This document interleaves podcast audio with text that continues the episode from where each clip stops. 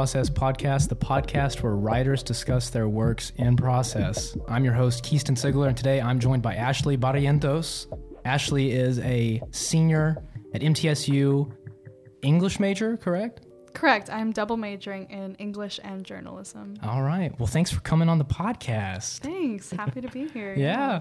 We, uh, you know, like, been emailing like all semester almost. Yeah, it feels there's been a lot of it's been a very busy semester. So I'm finally glad that we were able to sit down and Me get too. to do this. Me Yeah, too. Especially because we're both seniors, so I know That's right. a very crazy time of the year. yeah. Graduation's coming up. Yeah, my I was looking at my calendar actually earlier this morning and was kind of experiencing a an existential spiral. I realized that my last day of school is like in two weeks. Yeah. The last day ever Whoa. of school, of college, of any type of school, yeah, is in two weeks. I know, Yeah. right? And I'm and I'm experiencing the same thing, and I and I have like, and I know you have a lot of responsibilities, but I have responsibilities, and I'm like, and I'm just getting, I'm finding myself stressed. Yeah. And I'm like, no, these are the last weeks of college. I, know. need to be present and enjoy this time. I totally feel that. I've actually been talking with my therapist about that because I'm just so caught up in all these deadlines and projects that I have to complete by the end of the semester that I'm forgetting like I guess it's not really my fault, but it's hard to be present when you're thinking about deadlines and things you have to finish Yeah. before the semester's over. So it's been hard to really ground myself in the moment, these final like fleeting moments of college and school and definitely a lot of like self-reflection recently in this Oh, past yeah? month. It just you know, it's just the closer we get to graduation, the more I'm realizing like oh shit, like time really does pass. Like Yeah. I'm graduating college always felt like such a far away thing and now it's happening like at the end of this month so Mhm. i'm just thinking like well wow like time really does pass and my pets are getting older Oh. and my my parents are having gray hair like oh man. all that stuff and so i've just been yeah i've just been thinking about that and you know as you know i'm moving to new york in a couple of months after i graduate so How's that been? Good, good. Yeah, um, working all the all the things out right now with moving and stuff, but still on track to move. I think by July, early August, I should be moved in Brooklyn, New York. Yeah. Brooklyn, New York. Yeah. Can you tell us what the like the job and position is? Yeah, so I am a social media director for a platform called Environment, and that is the sister platform to a another platform called Impact, and we just write a lot of socially digestible content for Mhm. younger audiences. So, yeah, a lot of content creation, um, both of those platforms, and yeah, I'm really excited. Wow. So, so do you find yourself working? You say it's like content creation. So, like, I'm imagining articles and stuff, but also like videos and whatnot. It's mostly short form infographics. That's really we take like really, especially for environment, we take really complex issues. You know, it's I feel like lately there's been an up, an upcoming trend of people caring more about the environment and just the state of the planet. So we're trying to get more people to care about that, and people can't really care about it if they don't really understand it. So our job is to kind of distill those more more complex like environmental topics into a way that's more digestible for younger audiences. For sure, yeah. So yeah, a lot of short form content. Um, yeah. Right. All right. Well, that sounds pretty exciting. I mean, to be living, there's always, you know, there's like this, I don't know, fantasy that a lot of us have of what I might call the tri state area, but like around New York, Right. you know, just like the hubbub and stuff. So it's, I guess that, I mean, you, you sound like you're excited to go up there. I'm really excited, not just for the job, but just the environment I'll be in, like being surrounded by a bunch of other writers who are as passionate as I am about what I do. I'm hoping to make a lot of connections there and maybe get something published. I don't know, Yeah. join some writing groups. Oh, yeah. Um, I'm really looking forward to like the community I'll find when Mhm. I'm up there. I feel like it'll be a refresh, a very refreshing scene for me after I've been in Middle Tennessee for most of my life. So Yeah. it'll be a nice, a culture shock, but I think in a good way, hopefully. Um, yeah. Well, I'm really excited for you. And Thanks. you're already working with them, right? Yeah, I'm I'm working full time already. I'm Yeah. remote. Oh my yeah. gosh. So you're working a full time job. How many classes are you taking?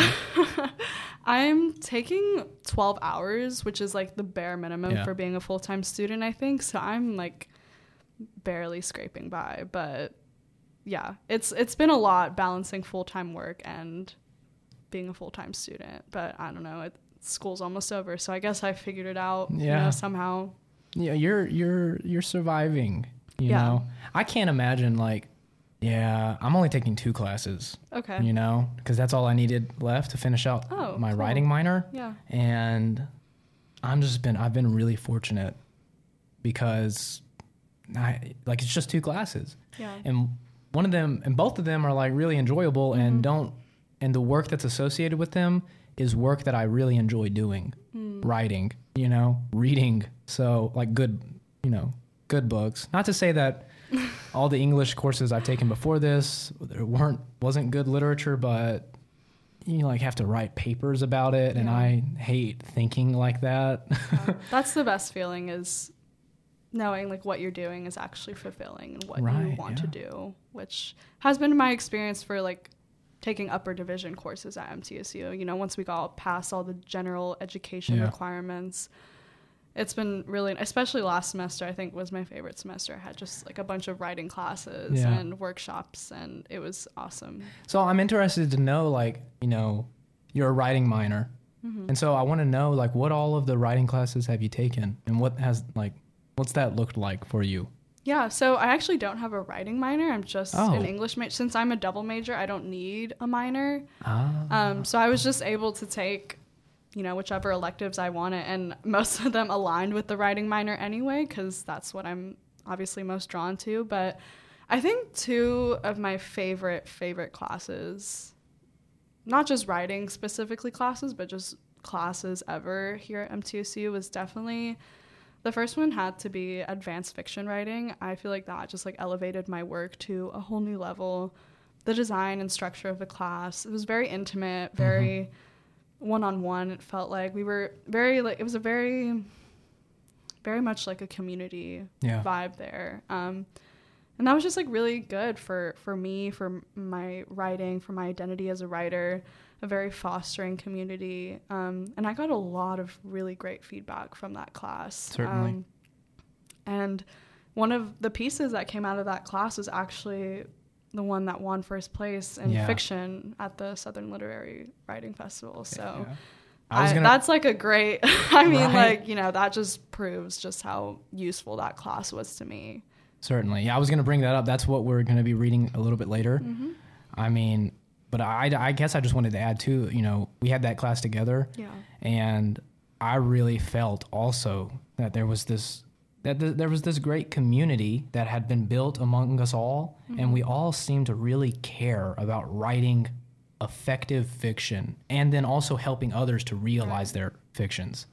An think- invaluable experience. Yeah, and one of the best parts of that class was like we all took each other seriously. I feel like outside of that bubble, it's really hard to be taken seriously as a writer, Yeah. especially if you're in an undergraduate scene and going to a school that isn't particularly known for like their writing program, but in that class I felt like what I wrote mattered and what others people what other people wrote also mattered and that was just like a great feeling to be taken seriously as a writer. Yes, I agree.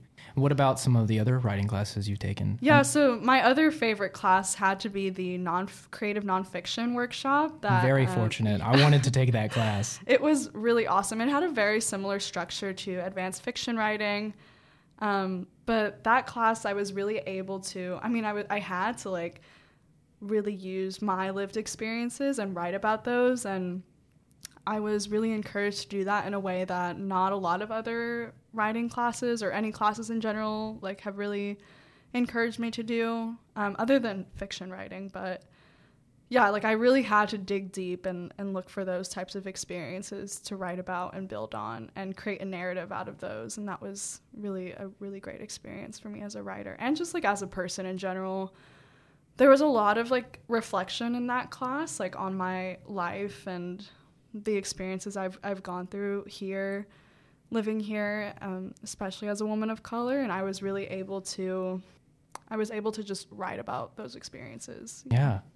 And correct me if I'm wrong, The death for a tongue, death of a tongue. Is that what? It's called Funeral for a Oh, Tongue. sorry. Yeah, no, no, No, no, yeah, it was for a- close. Yeah. yeah. Now you wrote that in that class. yes, that was also a product of that class, and that won second place in nonfiction, um, the nonfiction category at SLF. I mean, whoa! like you, you placed in like so. Did it place in the final bracket among all the college Yes, finalists? yeah, That's what I was it thinking. second yeah. place. Yeah. Jeez, Ashley. I mean, I have a a, a, a real writer on this podcast. you know, you.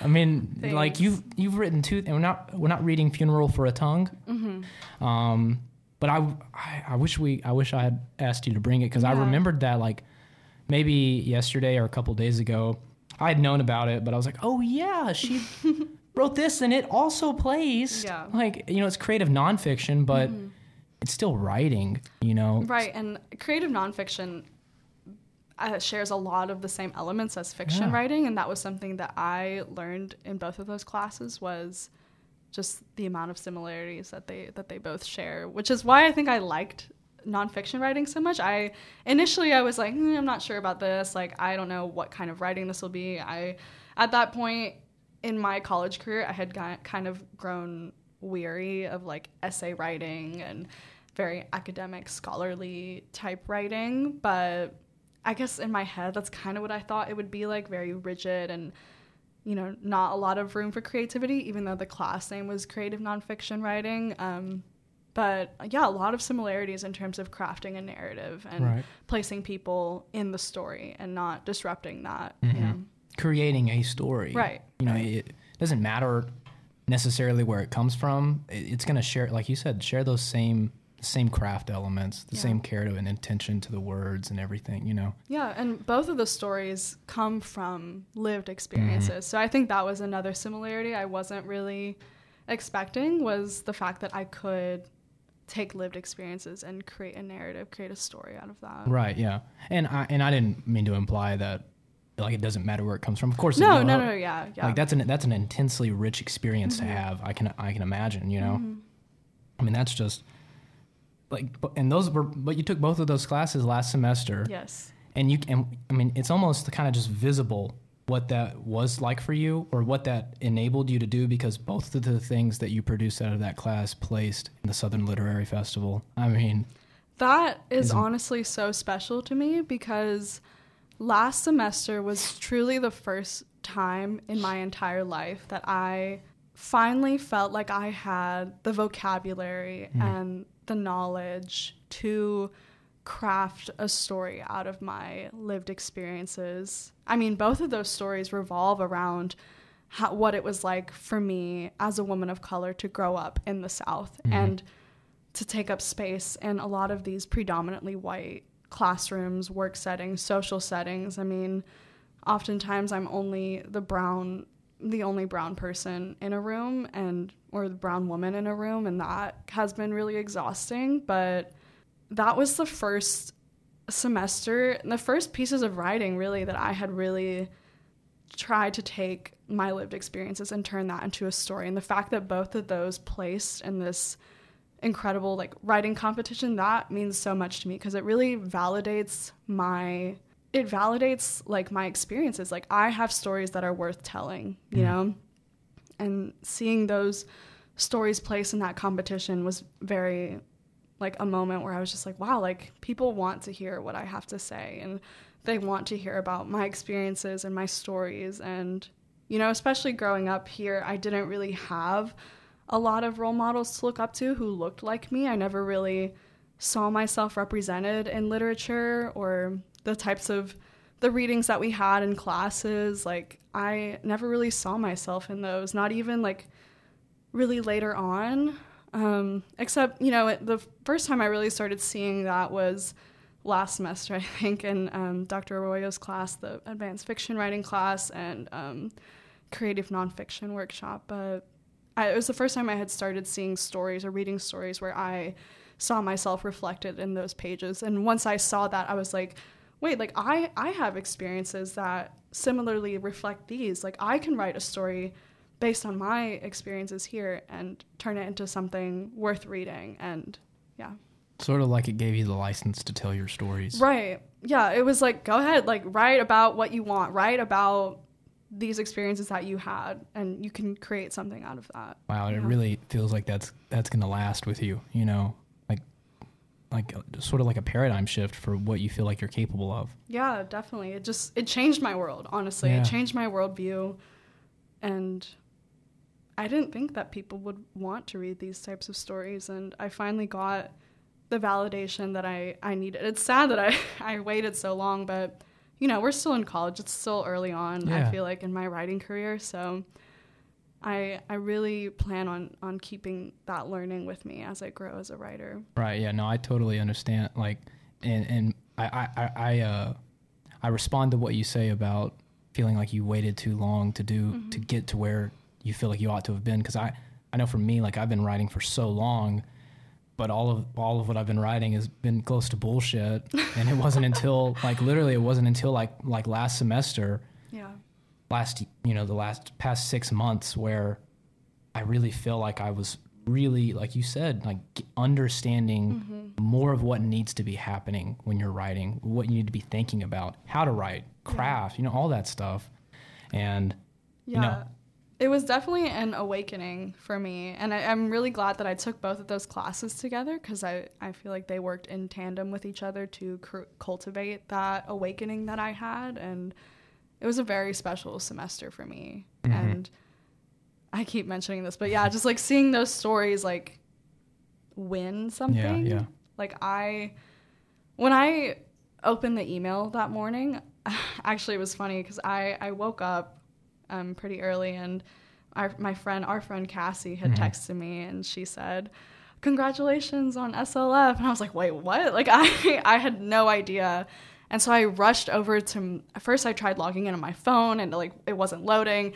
I was like stumbling around looking for my contacts and I was like, I'm just gonna open my laptop and I really quickly went on my school email and that yeah like there the message was there the email was there saying that two of my stories had had won and i just started crying which is like might be an overreaction because you know it's a it's a regional writing competition it wasn't like anything like national on the national level but that's what i just kept saying to myself was like i, I feel so validated. Like pe- people enjoyed the stories that i had to tell and they were from my lived experiences and that was just like so special to me. And i just kept i just kept thinking about about that and thinking about how the background that i come from i mean my parents are immigrants. They came to this country not knowing any english at all. Um, moved to california from mexico and you know didn't even complete high school didn't complete i think they didn't make it past like middle school or something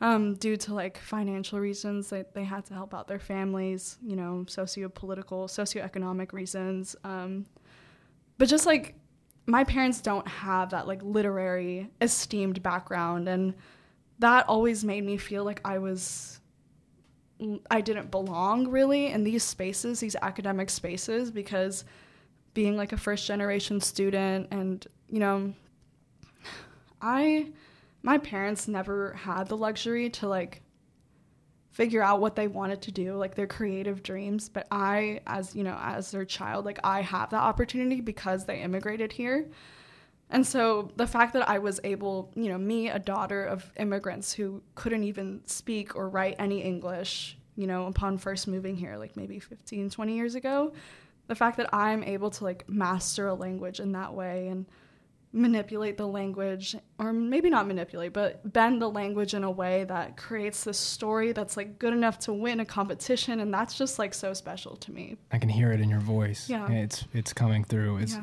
it's moving to me. I'm I'm feeling myself. You know, my Yeah. eyes are moistening. I mean, it, it.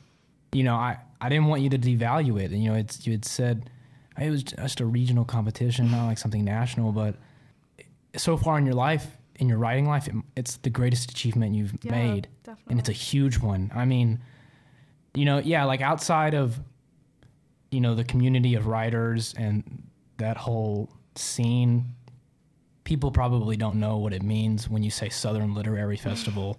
You're like, oh yeah, there's festivals happening all the time. Yeah. I can go to a festival in a new city every weekend. What is that?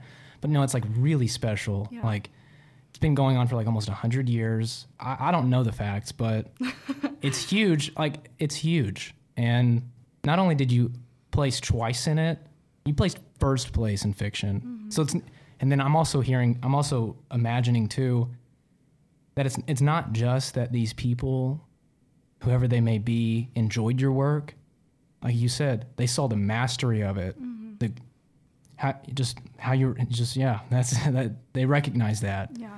So it's It means a lot too because it's the South, and as much as many like feelings I have about the South, being having been here, you know, for a long time, it's still home to me. mhm, You know, I, yeah, despite all the hardships that I've experienced here, like it's it's still home, and the fact that those types of stories, like the stories that I write, were able to excel in, you know, place first or second place in a competition based in the South about my experiences in the South. Like that was just really special to me. And I remember like the first one of the first things that I thought that went through my head when I opened that email was like, I, I can actually do this. Like Mhm. I can actually do something with my writing in terms of like a career. You know, I can actually win competitions like these. And that, you know, it was just validation in its highest form. for sure.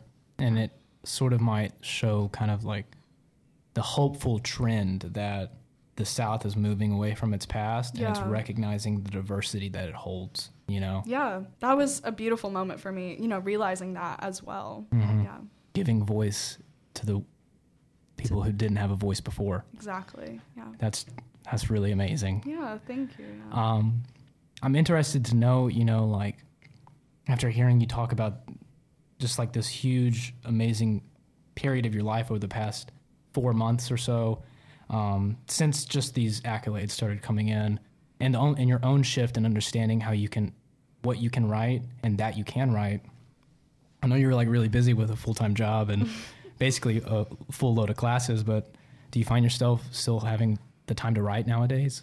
It's been so hard. Yeah. It has been so, so hard. I think the closest I've been to writing consistently is just journaling every day, but, you know, just keeping like a daily Mhm. journal. But in that, I, I try to incorporate some elements of like creative writing. Just, um, I don't know if you remember, but in our advanced fiction writing class, one of the exercises we would do is just go out and basically people watch and try to find moments that you can turn into a story whether it's like you know seeing somebody at uh, seeing a mom and her daughter at goodwill or hearing a couple arguing in the grocery store just like things like that i try to take moments from my life and turn them into little blurbs Mhm. of a story you know and that's that's at least one thing i've been trying to do to to keep that creative writing part of my mind For sure. alive but it's it's been really hard and i i've been trying to find time to just sit and and write because i think the hardest part is of anything honestly is just starting Mm-hmm. but yeah i i wish i i had more time i think hopefully after school ends for me in a couple of weeks i'll have more time to just you know right? but Yeah, reaccess it. yeah No, but that's great though because like some people won't even do that. Just Yeah. at least journal. It's great that you're doing that. It, hopefully daily, but just like at least maybe like every other day. Mhm, mhm. Because it reminds me like Arroyo says, and this this is like really stuck with me. How you spend your days is how you spend your life, or something like that. You know, so it's it's like- it might be a little better said how he puts no it. that's i understand like Yeah. the the sentiment of Yeah. that completely like i feel like a lot of the times we like to just kind of imagine life as this like con- like oh like once i do once i finish this then that's when i'll Mhm. start my life once i achieve this that's when i'll start my life but we're we're living life Yeah. right now you know we're doing this podcast right now we're journaling and that's that's life Mm, you know and if you keep that mindset of like life being something that you start later on after like a certain element or requirement has been met met then you'll just basically be you know wishing your life away Exactly. instead of being in this moment Yeah, you you'll just keep putting it off and Yeah. off, and you'll never get to what you think you want to do with your life. Life Yeah. will have slipped by. yeah exactly No, yeah, that's it's so you know that that sentiment has really kind of just kicked me into drive. Now it's like Yeah. every day I'm you the things that you want to do, you have to choose to do them as best you can, given the other requirements that you have. Mhm. But it's, like, yeah, yeah, it's about priorities, honestly. Like, what do you prioritize in your life, and if you if you want to make time for it, then you will. Mhm. You know, it's simple as that. I'm also interested to know if, like, how long, what got you into writing, and how long have you been doing it? Oh gosh. So I guess if you like really want to go to the beginning, I I first knew that I had some sort of like talent or skill as a writer when I, I was like in fifth grade, I think. Fifth, sixth, seventh grade, sometime in middle school. Um, one of my elementary school teachers, Miss Caldwell, she was our English um, teacher. I had written something for an assignment. Um, and she pulled me out into the hallway and she was like, Ashley, like this is this is really good. Like you you have skill and talent and that was the first time really that I had heard anyone affirming my writing in that way and as a young girl like that was a pretty big significant moment for me and just made me like oh like maybe I maybe I can write, you know? And sorry. Um after that slowly I, I started writing and writing more and more teachers started noticing like the potential that I had as a writer. Yeah, um, more teachers started noticing the talent and potential I had as a writer. I started winning like small like school competitions, essays every now and then. I actually won the um I don't know if you remember when we were freshmen or like seniors in high school, but MTSU had this like reading essay competition or something. But one year, the year that my freshman year, um, I had won the, the essay competition for I think the book was like Just Mercy, Bryan Stevenson. But yeah, I wrote an essay about that and it won that. So like slowly over the years, I started noticing more and more as like my accolades grew. I was like, I unfortunately I needed that type of validation. I wish I didn't, but the more I acquired, the more I started to realize like, oh, like I I can actually write, like I can do something. And yeah, it was always for fun at first, like especially creative writing. Like creative writing will always have like a very special place in my heart even though like you know the the job that I have now and it's more like journalistic writing, um, Mhm. but there's still a lot of creative elements that that go into that and yeah, and then I chose first. I started off sta- started off as a double ma- or as a first. I started off as a journalism major here at MTSU. Um, so I did, you know, I wrote a couple of articles for the school paper, and then I was promoted to a lifestyles editor, and then I was promoted to editor in chief, which was a really big thing. So I, I had a lot of experience with like writing journalism. I interned at the Nashville Scene, which is like a local alt publication in Nashville, and then I interned in Baltimore for the Baltimore Sun. So I have a pretty heavy um, journalism writing background. Um, in terms of creative writing, like even though that was what I started off, that was like my first love in terms of writing. I didn't really come back to that until like junior year, um, senior year of college, you know, with all those classes that I had taken.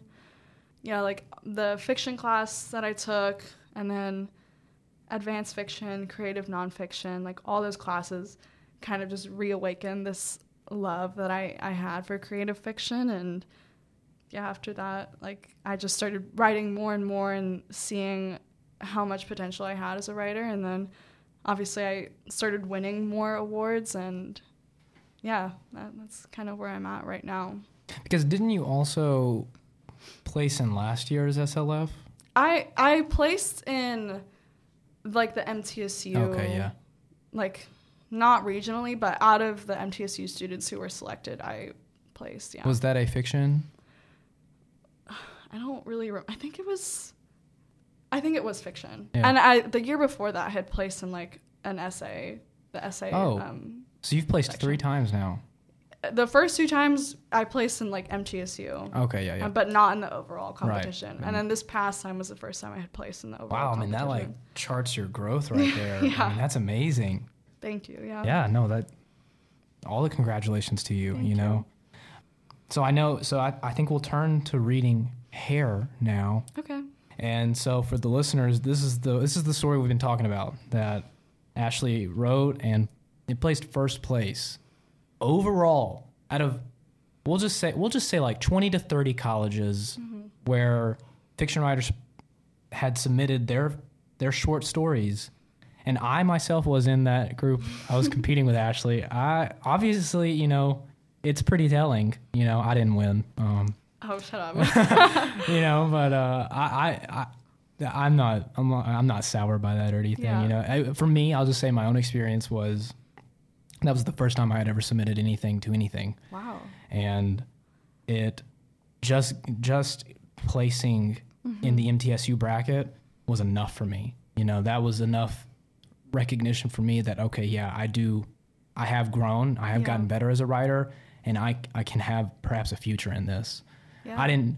It, of course, yeah, I wanted to place in the regional Right. competition, but and that would have been amazing. But it was Yeah. it was fine. That's great. I didn't know that was your first time Yeah. submitting. Wow, it's pretty impressive for like first time. Well, thank you. Um, thank you. Uh, all all of that I owe to the like I, we already we, we've already been saying the invaluable experience of for me specifically like Arroyo's classes. Yeah, you know, definitely, definitely. That was for also for me, like honestly, the most valuable experience I've had as a writer here. Yeah.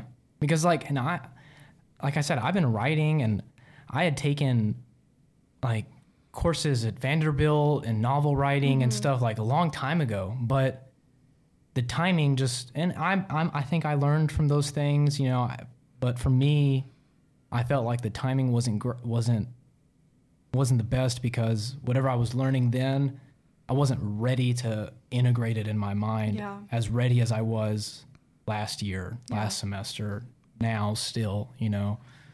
Like my brain is just working Yeah. a lot more efficiently now, I feel like. And I will say one thing about Dr. Arroyo's class was I know I had mentioned earlier about not really being exposed to um, books or novels or short stories by Latina authors, but he was the first professor really in my entire college career to like expose me to those types of stories, stories from like marginalized women of color. Like that was like such a big that was such a significant moment for me. You know, he even lent me um, one of his books, The Moths. Um, I forgot who the author was, but just like the gestures like that, and you know how to pronounce knives, like Mhm. that. That book also, like that was just like so special to me. And prior to that, I had never really seen myself reflected in stories like that, as I've been saying for like this whole podcast. But he was finally he was able to like introduce me to those types of stories, and that I think how to pronounce knives was like the that was like the moment where I was like, I I have like similar experiences to this. Like I can write about this. Um, yeah. Yeah, yeah. No, for sure. Like So yeah, thank you to Dr. Arroyo. thank you, Dr. that- Arroyo. that was awesome. Yeah. He's great. Uh, you know, I worship that guy. Uh, um, so yeah, so I guess we're gonna we're gonna read here now.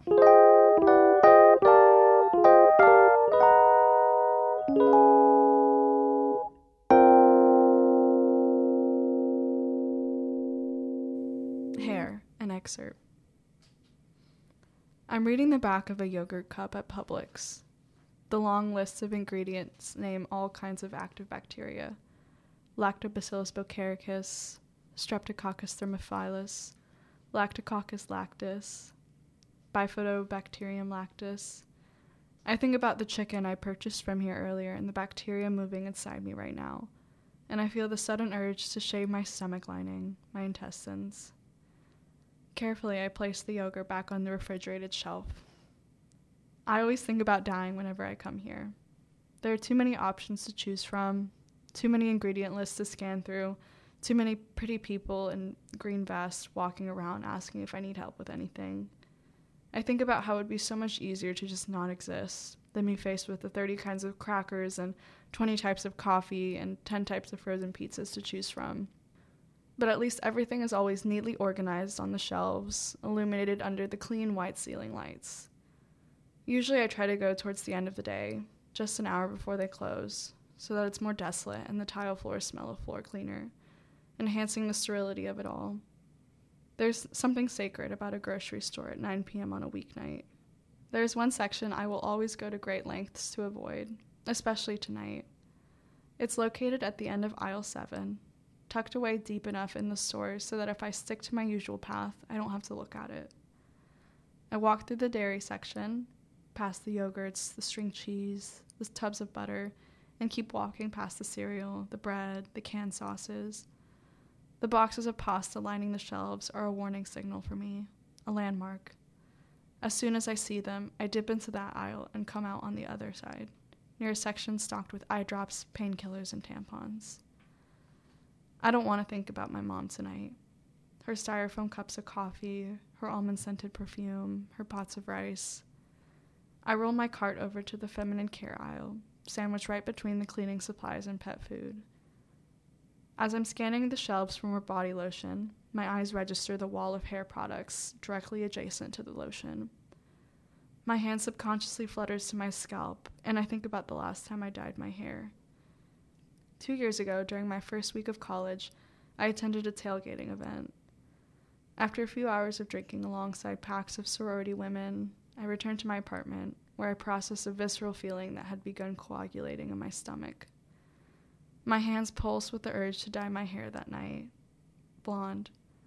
A feat that can be expensive and time consuming, especially with dark virgin hair like mine. I didn't have the money or the patience to wait and go to a salon, so I drove to the nearest beauty supply store that week and purchased an at home bleaching kit. I had to go to the emergency room that night after my old roommate came home from work to find me clawing at my face and rolling around on the floor of our shared bathroom. The bleach had accidentally seeped into my eyes. I sift through all the different little boxes of toner and hair dye, picking up each one and reading the back. My heart starts beating too fast, so I settle on the ones with the prettiest women on the front and toss them into my cart. As I make my way towards the cashier, I pass by the produce section for a handful of limes, and then I peruse through the bakery. I pick out a white box of sheet cake from the fridge, a $9 bottle of wine, and a bouquet of flowers wrapped in cellophane near the front. The flowers are a bright pink.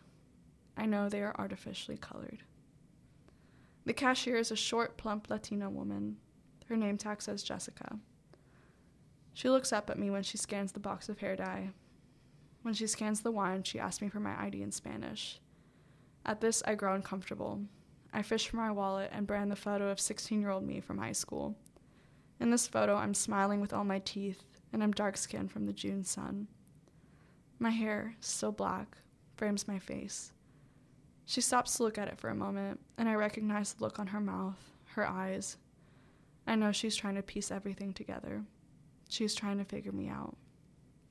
People are filing in and out of Julie's apartment. A drop of lime stings a razor cut on my knuckle. My throat burns, and I wince as I suck the soft white meat of the dimpled flesh. Something evil is spinning inside me tonight. Someone places a glass of the Publix wine in my hand, and I'm trying to follow the thread of conversation unraveling in front of me. My phone buzzes, and I instinctively reach for it. I'm pulled off the couch by a nameless face, and we migrate towards the kitchen. Later, I end up in a windowless room, watching Julie show us her new closet. A yellowing mattress wilts on the floor, a pile of books teetering haphazardly beside it. Her blonde hair falls into her face, and I feel stars coming out of my chest. Someone calls my name, and I feel myself being passed off again into the hallway. I accidentally step on a plastic cup. Someone shows me another video on their phone. I end up in the bathroom. With one hand, I'm scooping back a fistful of blonde hair from a girl in my literary theory class while she vomits into the toilet. I think her name is Danielle. My other hand rubs her back in big, slow circles. Her hair smells like peaches. You're doing a great job, I say, and she moans, her cheek pressed against the cold white toilet seat. She's wearing a green tank top with an exposed back, her skin cool and remarkably smooth.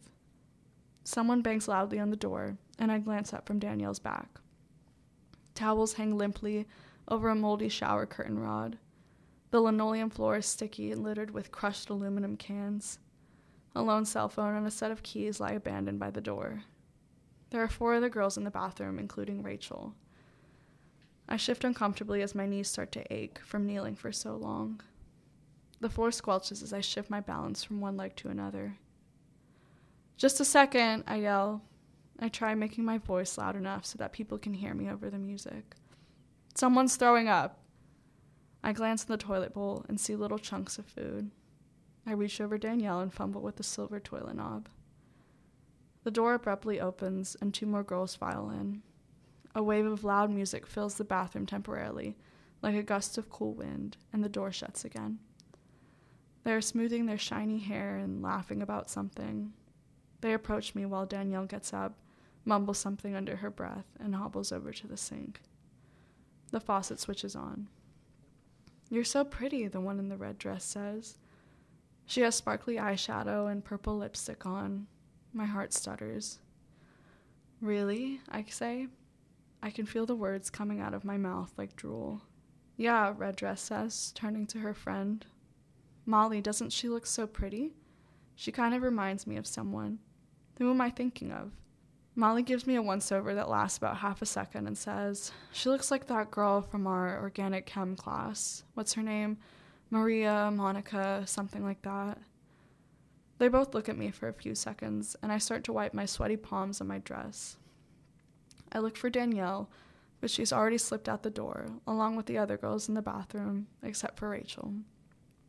An eerie quiet fills the air, and my body tenses up, like it knows what's coming. For one surface level moment, we're just four girls sharing the peaceful solitude of a bathroom at a party. And then she begins to ask me that question. And before she asks me what she's going to ask, what everyone always ends up asking me, no matter how many times I shave my arms until they burn red, or color my hair with shitty box dye from Publix, or learn how to use the dishwasher, or learn that pots and pans don't belong in the oven, I already know what it is. I know because she already asked me. She asked me when she looked at me and then at Rachel, when she looked at my curved nose and my skin and my rounded jawline, when she looked at my arms and saw that I was a fraud. I recognize this question like I recognize when someone's about to ask me what my name is. Where are you from? She asks me this, and I can feel something in my chest splinter off and away into the night. It slips outside the bathroom that smells like vomit, through the sweating bodies in the living room, out the window of the kitchen where the floors are sticky from Jack Daniels lemonade and truly sloshing out of people's cups, and into the sky above a town I've grown up in but have never really been from. She asks me this, and suddenly I'm 12 and shopping at Hollister with my parents, surrounded by blown up pictures of pretty girls on a nameless beach in Southern California. I'm 10 and pretending I don't hear my mom calling after me when she drops me off at school, her accent thick with the country she left behind when she was only 17. I'm 8 and in Miss Reeves' classroom, trying not to cry when the substitute teacher pronounces my last name wrong, and wishing it was something like Smith or Johnson. I'm 21 and in a bathroom at Julie's housewarming and trying not to feel alien, trying not to cry at this very simple question that a very pretty white girl has just asked me.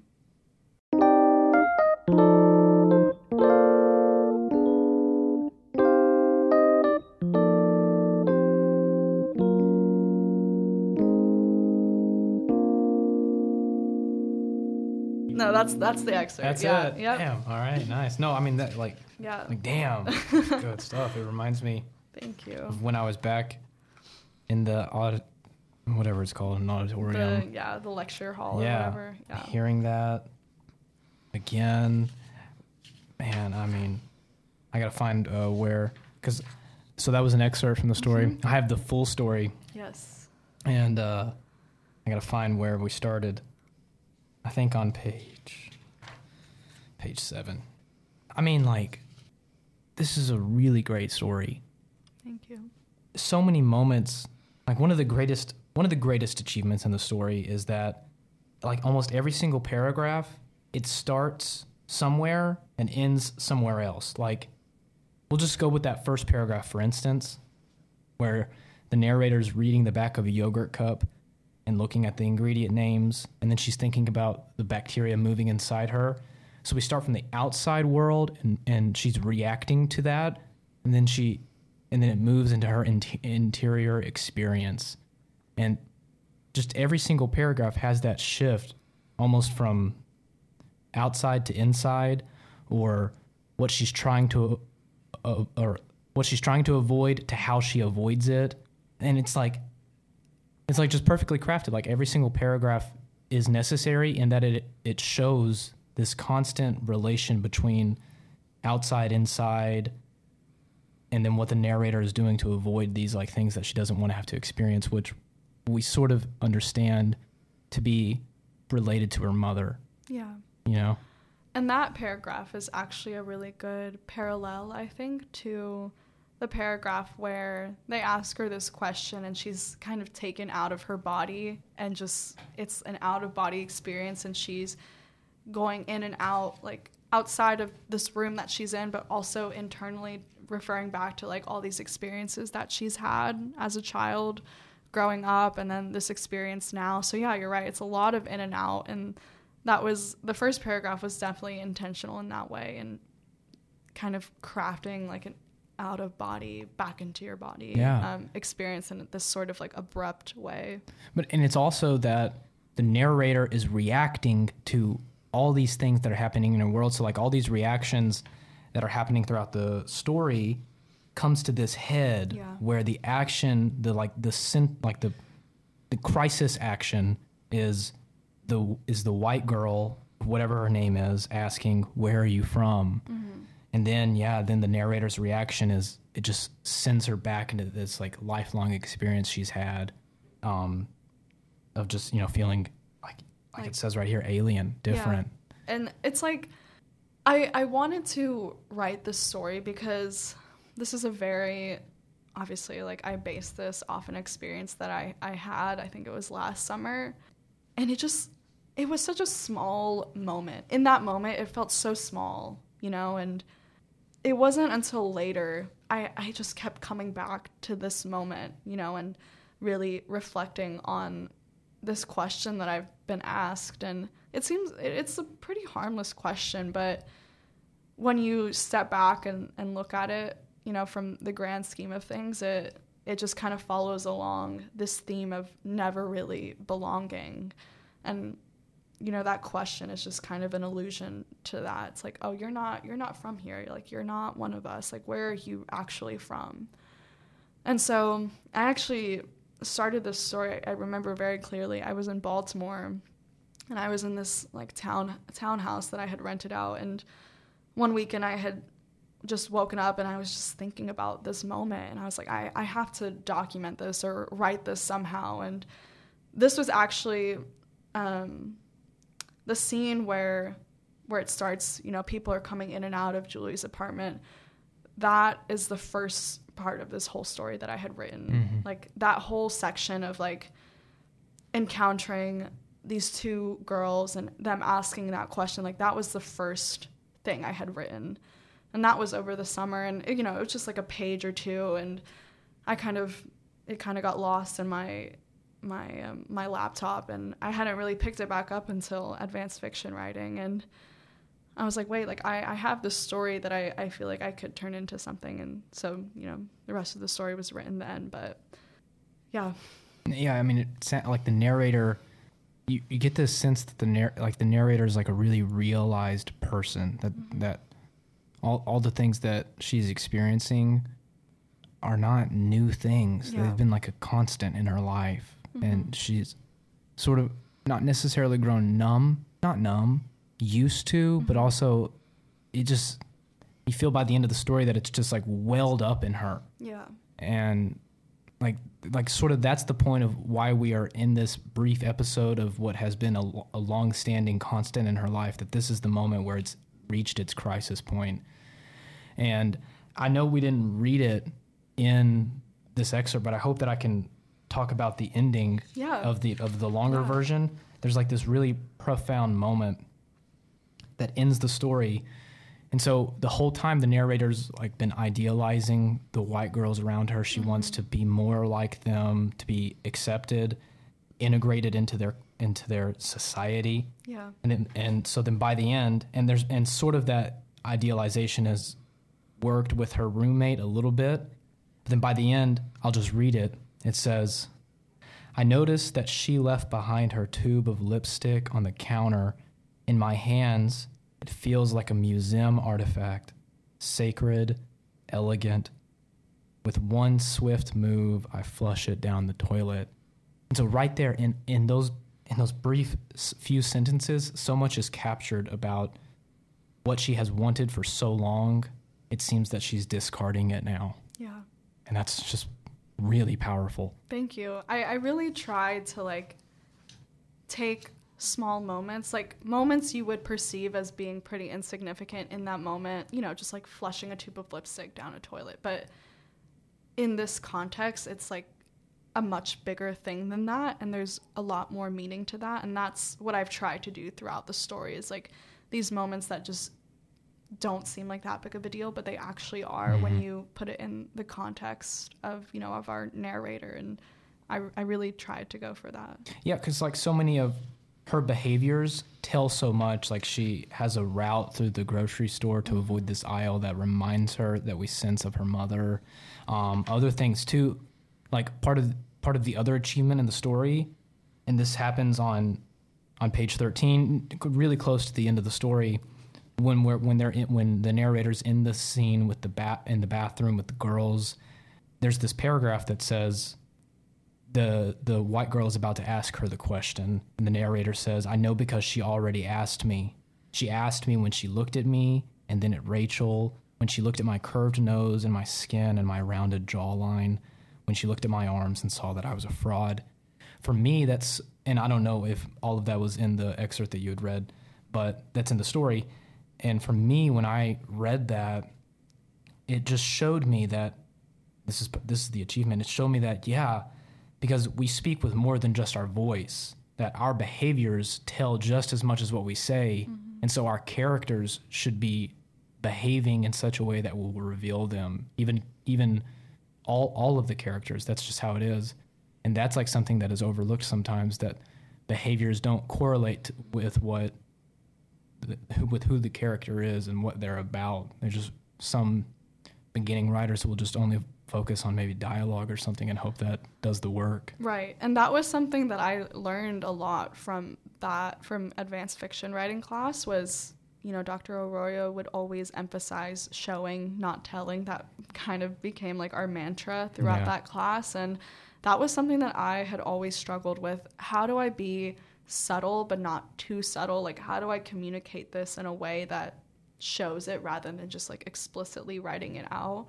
So that's why I, I I think I really enjoyed writing moments like that where I kind of lay out behaviors that explain, you know, her actions explain a lot more or it her actions really convey more than I ever could if I just like wrote it out explicitly in a sentence, you know. Certainly. I mean, I totally, you know, like I want to get show don't tell tattooed on my body somewhere, you know? That's Yeah. like, Yeah. that makes sense to me, you know? Um, And I feel like that concept has really strengthened my writing skills. Just like focusing and honing in on that concept alone has done so much for me as a writer. And I remember when we were workshopping this story in class was I got a lot of compliments saying like you did a lot of showing, you know, not just telling. So that's something that I'm really proud of in terms of like how I've grown as a writer and something I'm really thankful that I took from that class. certainly. And it's more, and, and obviously you've done way more than just showing in this story. We've talked about um, how the how the character is reacting to the things she sees. Like there's another moment where the narrator is looking at, and I, again I can't remember all that you read in the excerpt, but uh, there's this moment where the the narrator is looking at the shelves for more body lotion, and she sees um, the wall of hair products, and seeing that reminds her of an experience she had when she had tried to dye her hair for the first time. So not only does she react to what she's seeing and it spawns a memory, but that memory reveals her desire to not be who to not be her, to be something other than what she is. And that's great and that's that's like efficient and effective, you know? Yeah. But then there's other great moments too where like just the language is so rich with sensual detail. Like that's the other thing that was huge that we were learning like yeah, try to try to capture as many senses as you can and damn it, I think you you capture like all five in so many different ways. But it's easy to again, like it's easy to just put senses in the story for sense's sake. but no, you have to have the senses work toward revealing the center of the character. So she's like feeling things that relate to uh, what she wants, like the lotion or the or her arms being raw, or she'll smell something that she wants to avoid. You know, like that might remind her of her mother, or just all just just effective things that work on more levels than just one. Yeah, and I, I think you have a great point. Like it's easier to be very flowery with your language and just kind of load everything up with sensory images but it took a while for me to realize like that's not that's not really the goal it's how you can craft these sensory images into portraying like a larger image Yeah, for sure. And like the there has to be intention behind it. This is what. I hear you also saying, Yeah. you know.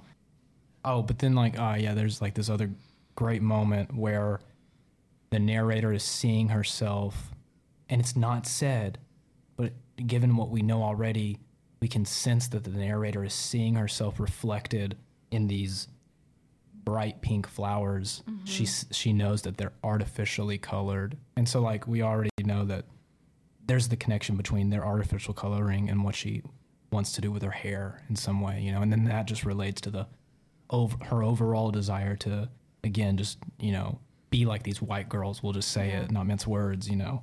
Um, just excellent stuff. Thank you. And one thing that I was always like insecure about when I was writing this story, I was always thinking like, will people like understand the message that I'm trying to convey? Like, and you've just been hitting like all these different points that I, I really like wanted to be communicated through through these stories and these images that I've created, and so that means a lot to me as a writer. That being able to like create the story and have another reader pick up on all these different like little things that you just threw in there and we're kind of hoping people would pick up on so, Yeah, Right, like your your efforts are being seen. yeah I totally understand. Yeah. Like I know I on like an uh, an episode I think that I just uploaded. It was Madeline Witten. Or you? Do you she was in your creative nonfiction Yes. class, right? Yeah. We were. Re- I, she had brought some things in, and I had br- and she asked me to bring a few flash fictions in, and she was like picking up on all these things that I was hoping to convey, and Mm-hmm. I just was like, oh, man, that's really amazing. it's such a magical feeling honestly yeah it's really great stuff. Like that's just that's what you want as a writer, Yes. you know. yes there's other great moments too, and you didn't in the excerpts didn't touch on the full the full multiple scenes at the party, but there was like this one paragraph uh, where the narrator it's like it just really captures like the blurriness of the party when mm-hmm. you're drunk and you're just moving through these to these different places in an apartment and there's like just and you don't know how you got there. You're just there, and suddenly you're here. Suddenly I'm here. Suddenly I'm doing this, Yeah. and it's just like it's and it's brief too. Like there's not much said to it about like the transitions or anything. And so I just think that was like an effective way to really, like I already said, just like really create the atmosphere of eh, create the atmosphere of the party, but also reveal that the narrator is several drinks in. You know, like Yeah. it's not remembering everything Yeah. or being able to sense everything. Yeah, definitely. That was what I was going for, like trying to place myself back in that, back in a, a room, in a party setting, and just like remembering how choppy memories can be. And that's why I try to write it in that way. Like these moments feel very brief and fleeting, and you're just like kind of being passed around from one room to the next, talking to this person and then this person. So yeah, I'm I'm glad that I was able to capture that because I'm in college. I feel like if I wrote this like at a later time, I might not have captured that so accurately. So Mhm. and yeah. Yeah, and then maybe it might be imbued by like different experiences you would have at a party. Right. Like I don't, you know, like people continue partying, but yeah, there's yeah. also the notion that like once you get a little bit older, you're like, oh, okay, you know, maybe I'm not gonna drink as much as I will tonight. yeah. You know, I have to get up in the morning. Yeah. You know, stuff like that. Um, so I'm I'm interested to know that you know you've written this story, and you said how, and you, you talked about how like a, a many portions of it are reflections of your own experiences in real life. Mm-hmm. And so I'm interested to know if now having written it, have you noticed like any sort of change in how you're experiencing these uh, you know, just experiencing what the narrator experiences in this story? That's a really great question and something that I've also asked myself.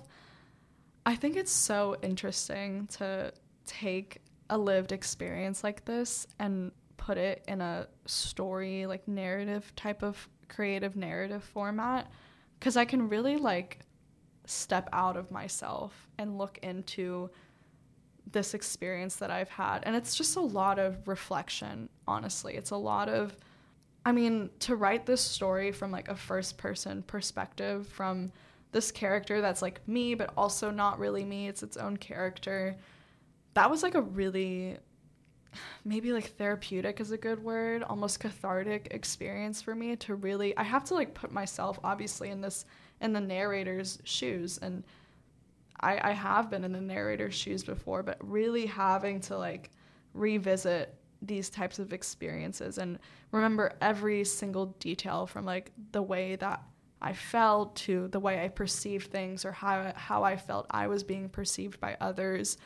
And it was a very unique experience because like I've said this is the first writing this story. I wrote this, you know, a few months ago um, in the fall last year and so that was like one of the first times that I had ever used my experiences as like kind of a as um, inspiration for a story and so having to like put myself in that mindset like was a very cathartic experience for me and I feel like I have so many stories left to tell Hmm. and so I know I'll be returning to that mindset very soon. So I'm curious to see cuz this was just like it was this story and then funeral for a tongue. Mhm. You know, those were like my first real like experience based narratives and it'll be interesting to see how that develops like the more stories like similar to those that I write like how that will affect me in the way I perceive the world. Because up until this moment they were just experiences. They were just things that happened to me.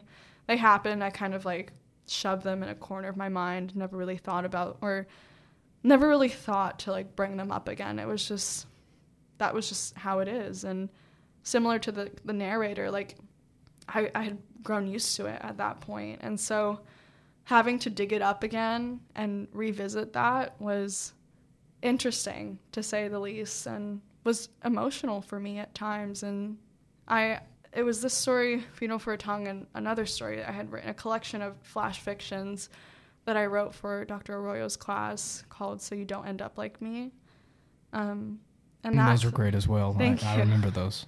Thank you. Yeah, and that was like it has a very similar like it was very similar in the way that I use lived experiences to tell those stories, and I feel like I I finally found like my groove of writing, and I'm just curious to see how I'll use future experiences and pre- past experiences to build on that as a writer. Yeah. Certainly, yeah. It it sounds like part of what you're saying is is now that you've accessed this vein that you had been avoiding, it's suddenly like gushing out, and Yeah. you're like trying to like keep the waters from just overtaking you, you know. But you're ready to like swim in them. Yeah, because like you know, like we've been saying, this has been years in the making. Like all of these things that I've experienced have accumulated over the course of my en- entire life, and now that I have like the language, the vocabulary, the knowledge to communicate those experiences, I'm just ready. I'm ready to like un- to dig up those memories and unpack all of those things and create stories out of them so that hopefully other people can relate to those and I can be that storyteller that I never had when I Mhm. was growing up. I can I can be the or I can write stories that other girls see themselves in. You know, because I, I never had that growing up and I, I want to to be that for somebody else. Certainly, yeah. It also sounds like you're saying that writing this story, at least in particular, and the other ones perhaps as well that you had mentioned, was a scary experience. And Arroyo always says that it's good for you to be scared when you're writing. Yeah. And I mean, I think that kind of makes visible what he's meaning Mm-hmm. in these stories because these are powerful and effective stories. Thank you. Like they they they just brim with this like certain kind of energy that if you're not moved by the end of them, you know, you, you need to really try to work on yourself or something. yeah, that was the goal because I, when I was writing each of these stories, hair, funeral for a t- funeral for a tongue, and so you don't end up like me. All of those stories, I've gotten emotional writing them, and so anytime it's especially honestly, so you don't end up like me, which I know we haven't really talked about on this podcast, but that for me was a very like personal set of flash fictions, and it delved more into my family background mm. rather rather than just my personal identity. So writing those especially was very emotional for me and I I can recall now just like writing and just mid sentence, you know, I'll be typing something out and this like feeling will just overtake me. Like this overwhelming feeling of emotion and I'll just kind of start choking up or tearing up or even crying because I've and that's like honestly a special feeling too because that means I've like I've moved myself mm-hmm. in, into this like state of emotion. Yeah, I've just moved myself to this point where I'm like crying at what I'm writing. Yeah, you know? and that I mean, that speaks for itself. You know, I I know. I I don't know if I've ever gotten to that point. If I've yet accessed the really deep psychic wounds yeah. in me but I keep flirting with it mm-hmm. and I keep approaching it in my writing. But I think I'm I think I think I'm still scared of some of those things, you yeah. know. It's very scary and I knew from the moment that that concept was brought up in Dr. Arroyo's class, that was the first I had ever heard of like a psychic wound mm-hmm. and those being expressed in your writing. As soon as I heard that, I knew I, I want to face that. I want to confront that because I know I have a lot of those that I still haven't even really confronted today, like psychic wounds that I have accumulated but chosen to ignore mm-hmm. for my own well being. But I really, really wanted to face that last semester. And, you know, today from now on, I really want to continue taking those psychic wounds and turning them into something beautiful. Certainly. I mean, that uh, what Arroyo Arroyo he would almost call that. I don't know if he would call it therapy, but he would say that you know writers shouldn't go to therapy. yeah. Jokingly, he'd say that. Yes, yeah. You should go to therapy. Right, you right. Know, go to therapy. You're not going to lose your creative juices yeah. if you start figuring. Out. I go to out. therapy. Yeah, and I'm fine. I still have it. I'm yeah. gonna go to therapy when I can, you know, afford it. When it's affordable. Yeah. You know, my girlfriend is uh she's in like a psychology program, so she therapizes me sometimes. But like you have your therapy plug. Yeah, I get some of it. It's not, a, you know, it, that's you're not supposed to do that. Like that's not that's not effective therapy. Yeah, no, definitely go to therapy. Yeah, but go to therapy. Someone who's not in your family or that is your significant other. Yeah, definitely. yeah, for sure. I learn about things, and I'm, you know. Yeah. But I'm definitely going to go to therapy. Yes you know, like yeah. But honestly, it is therapeutic for me. Like yeah, writing yeah. in this way, it's I think the best word to encompass that feeling is it's healing. Mm. It's very healing for me, especially after like ignoring it for so long or trying to like not address it for so long and not realize like those experiences have made me the person that I am today and made me act the way that I act because when you write stories like this you really have to like revisit those and unpack them and put yourself in those memories again memories that you have tried so hard to not think about and you have to go and relive it again mm-hmm. and it's mm-hmm. that reliving that is really scary really emotional but once you get through it once you're at the end of that you look back and you see what you've written what's come out because honestly it's kind of a blur like when I write about moments like this that I've experienced, I will just like go into that moment and it take it takes over me and as a writer, I have to really learn how to balance that because that can be a good thing but can also kind of not be such a great thing. Like I have to practice discipline and not let it overtake me that much, but you know, at the end of it, at the end of that whole process and at the end of writing hair, I stepped back and I was like, wow, like I I created something out of those really negative experiences that I had. And I created something worthwhile. I created a story that people enjoyed reading, you know, and that is very, very fulfilling and very rewarding and makes that whole process worth it.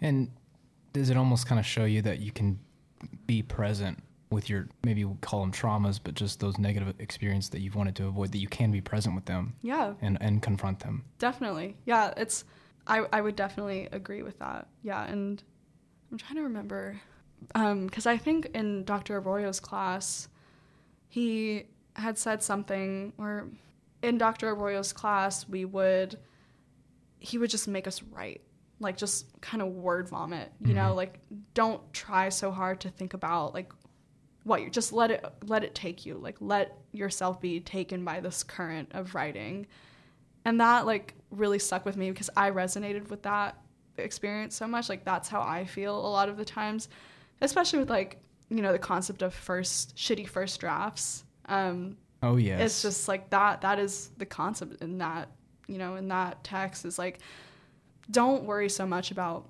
exactly what it is you're putting on paper like just get it out and that i can really like i use that a lot i use that concept a lot when revisiting these experiences and just letting it overtake me letting my it's just like a conscious like stream of thoughts onto a google doc and it's it's a great feeling yeah Oh yeah, I I totally understand what you're saying. Like I think I finally just in the past few months I finally understood. mm-hmm.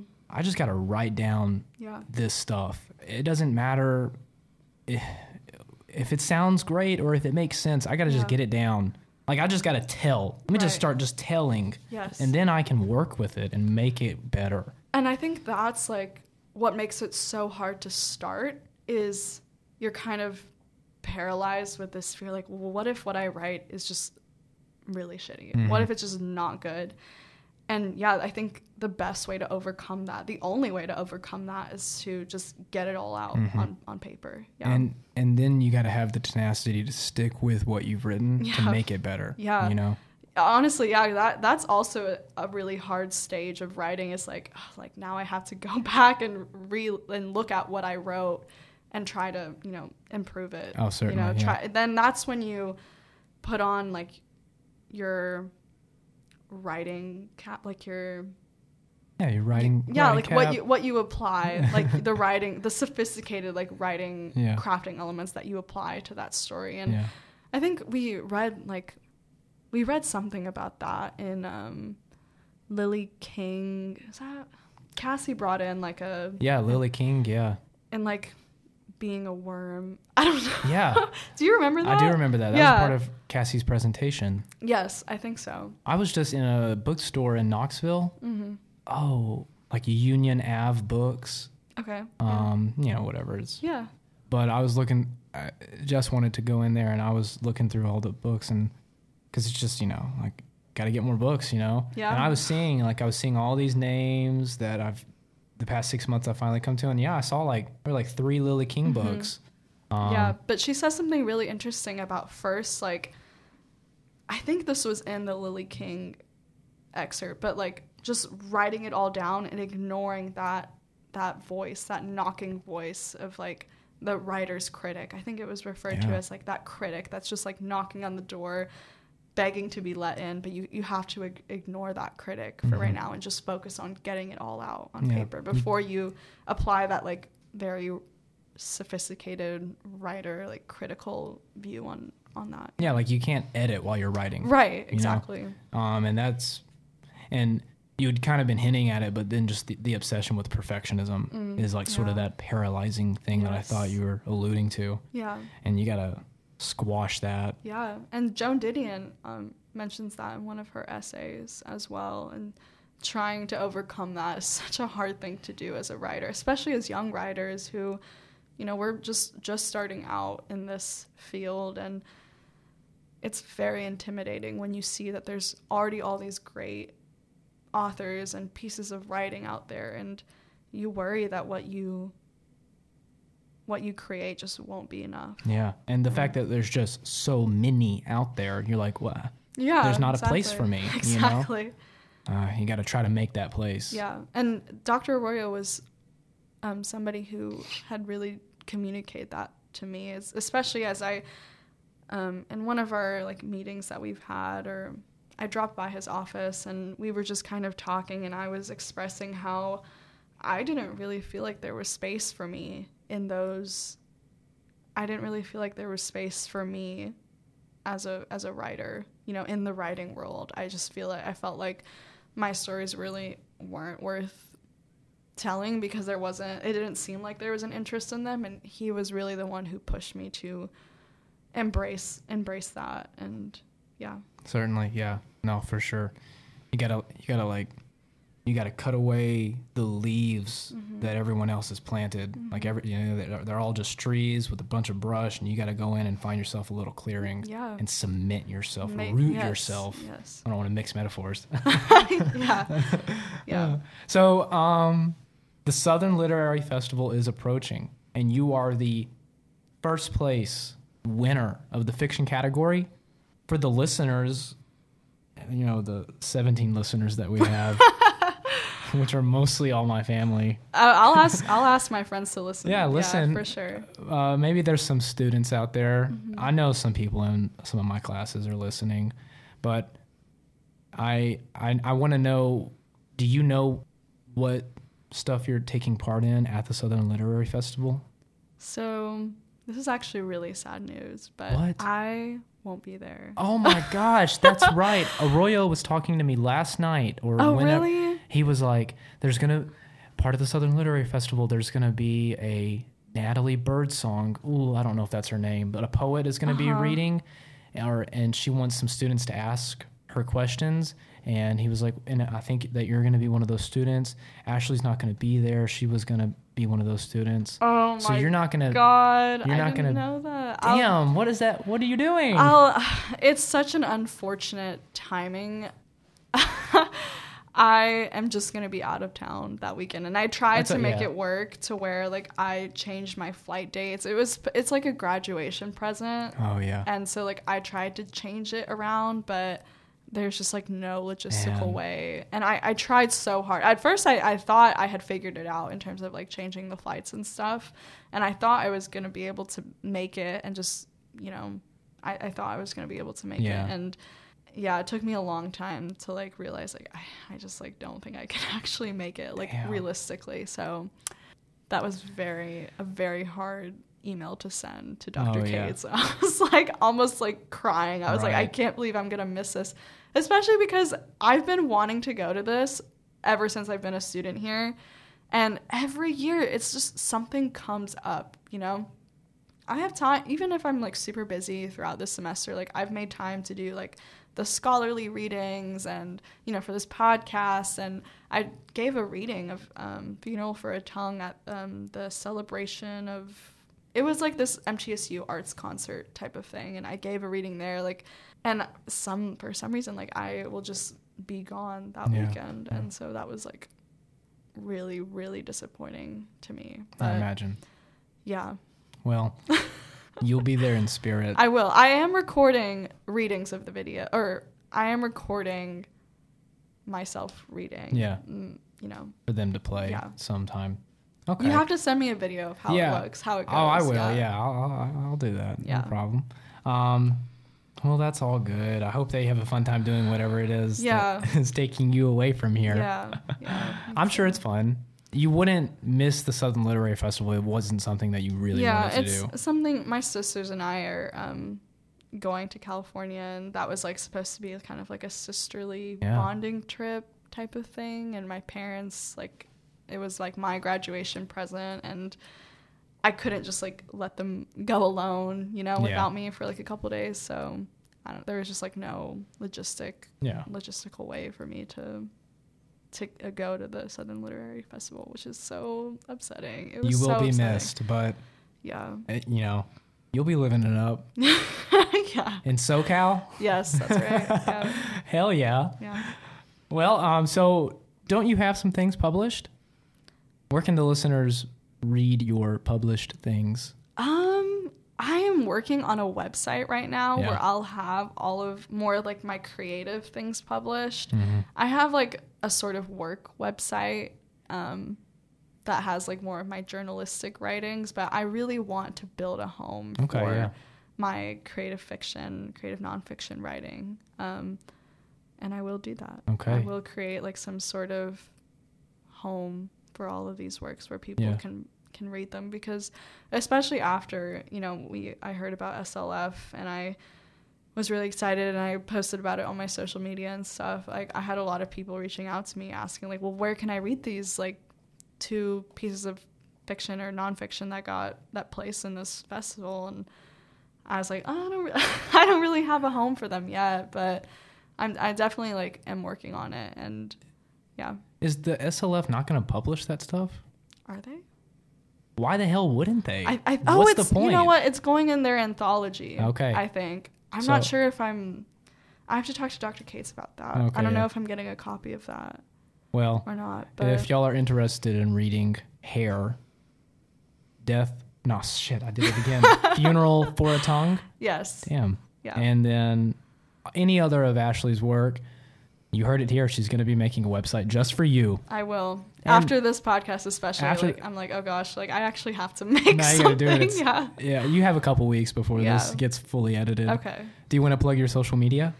Um, yeah, you can follow me on Instagram. I'm at Ashley Barrientos. Um, there's two eyes in Barrientos in my Instagram handle. Was that intentional or No, it's not. An, I just there was no other username available, Yeah. and I didn't want to like use an underscore or something, so I just added an extra I. Um, but yeah, you can find me on there. and you can go check out oh what is oh it's um man what is the platform that you work for i already forgot Impact. impact go check out impact Yes. Yeah. she's doing some great work over there Thank you. yeah, i mean we got to know about the environment i mean seriously Yeah. No, people are overlooking It's scary. it's gonna bite us in the ass in a 100 No. years maybe less Ma- Maybe less. Already honestly. is, Yeah. honestly. honestly, yeah. things are going extinct Yeah. It's Tides it's a are rising. Scary, scary world. like we're not not all of us are gonna get to go to mars you know No. Yeah. and then We'll be stuck here we'll be stuck here dealing with the aftermath of yeah. One might call it the rapture Right. yeah. The, yeah. Okay. All Yeah. right. Let's not. We don't need to end on that, No. Keaston. Yeah. Let's let's end on a high note. High Um, note. Thank Ashley- you so much for having me on this podcast.